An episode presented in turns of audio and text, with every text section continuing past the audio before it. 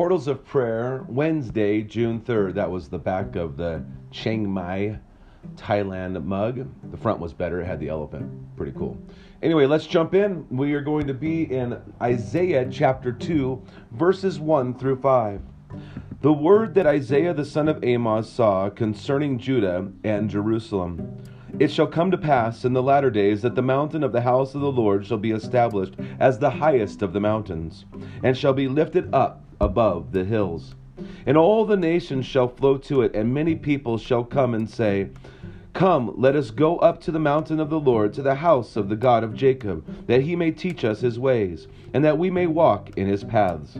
For out of Zion shall go the law, and the word of the Lord from Jerusalem. He shall judge between the nations, and shall decide disputes for many peoples. And they shall beat their swords into plowshares, and their spears into pruning hooks. Nation shall not lift up sword against nation, neither shall they learn war any more.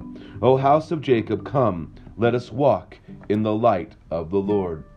And Psalm chapter 27, verses 11 through 14. Teach me your way, O Lord, and lead me on a level path because of my enemies.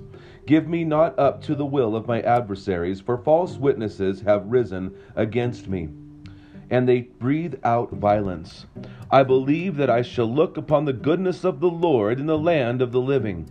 Wait for the Lord be strong and let your heart take courage. Wait for the Lord. Walking in the light. Darkness is often relative. The sun may have set, but our evening walk may still be illuminated by street lights in the city, yard lights in the country, or a flashlight we carry with us. We say we are walking in the dark, but that is not exactly so. In Holy Scripture, light and darkness are complete opposites. God is light, and in him is no darkness. So we cannot say we have fellowship with him while we walk in darkness. Isaiah, the evangelist of the Old Testament, also emphasizes this theme, describing the dramatic change that Christ our Savior makes in the lives of those who know him. As sinners, we are prone to make excuses for our behavior, labeling some transgressions as not so bad, or thinking that if everybody else is engaging in a questionable activity, then it must be okay. When Isaiah exhorts us to today's reading, he, in today's reading, he is commanding us not to dabble in the darkness or compromise with evil in any way. When we walk in the light of the Lord, no flashlight will be necessary, for Jesus is our total salvation and illumination. Holy Spirit, light divine, shine upon us the heart of mine. Chase the shades of night away, turn darkness into day. And you know when we when we see the heavenly scene, uh, there will be no need for the sun because the the lamp that will shine will be the light that emanates from the Lamb of God, from the throne of God.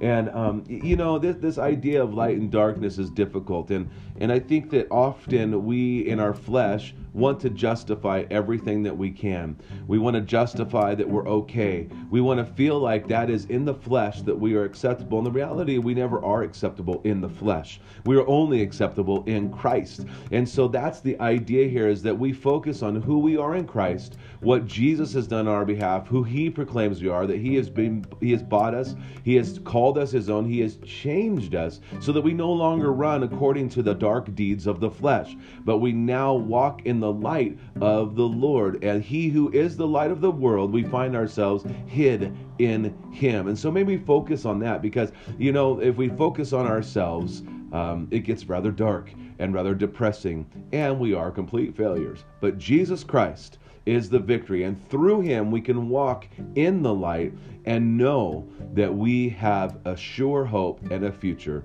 in him. May God richly bless your day. Enjoy Jesus. Go and share life.